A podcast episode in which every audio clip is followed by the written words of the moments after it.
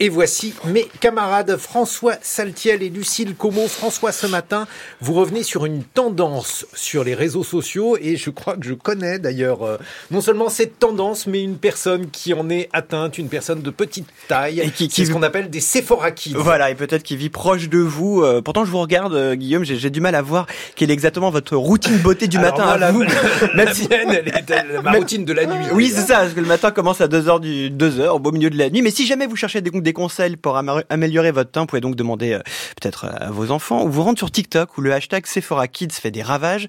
Vous y trouverez une multitude de vidéos de- d'enfants entre 9 et 12 ans qui dévalisent les produits cosmétiques des rayons de la chaîne Sephora, un phénomène né comme souvent aux États-Unis et qui se propage dans plusieurs cités du monde comme à Paris, un engouement qui commence à inquiéter certains dermatologues qui alertent sur les dangers de certains produits qui fragilisent les jeunes peaux adolescentes. Crème anti-rides, stylo anti-cerne, crème anti-âge. Peut tout de même penser qu'à 12 ans, c'est un peu tôt euh, pour penser à repousser euh, le naufrage de la vieillesse.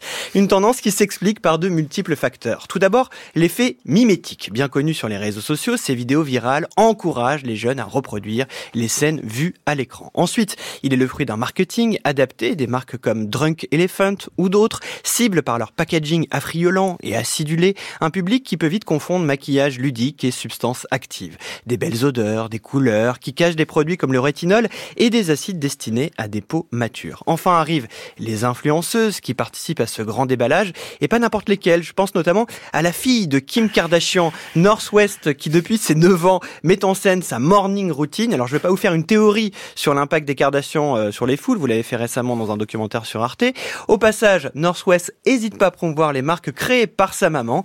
La jeune fille est suivie par près de 20 millions de personnes sur TikTok. D'autres parents influenceurs encouragent également leur progéniture dans cette démarche à travers des vidéos, surtout américaines, là où les garde-fous juridiques pour préserver l'image de la jeunesse en ligne sont quasi inexistants. François, il faut parler du rôle des filtres vidéo. Oui, à un âge adolescent où l'on se cherche et où le corps se transforme, l'automatisation des filtres beauté des réseaux euh, sociaux permet de montrer une version toujours améliorée de soi-même. Des filtres qui lissent le visage, affinent le nez, gomment les imperfections. Des filtres qui renforcent les stéréotypes et les canons de la beauté tels qu'elles s'affichent dans les magazines ou sur les réseaux à longueur de fil. Les Sephora Kids trouvent donc dans ces produits qui sont pour la plupart hors de prix, hein, rappelons-le, une manière de ressembler à leur portrait idéal, de dupliquer dans l'espace physique leur reflet virtuel, le tout dans un effet miroir qui se prête assez bien au monde vertigineux de la beauté. Bon, je vais diffuser euh, ce que vous venez de dire euh, auprès d'une personne de ma Ça lui fera connaissance. l'occasion de vous écouter, Guillaume. Bon, non, elle m'écoute jamais.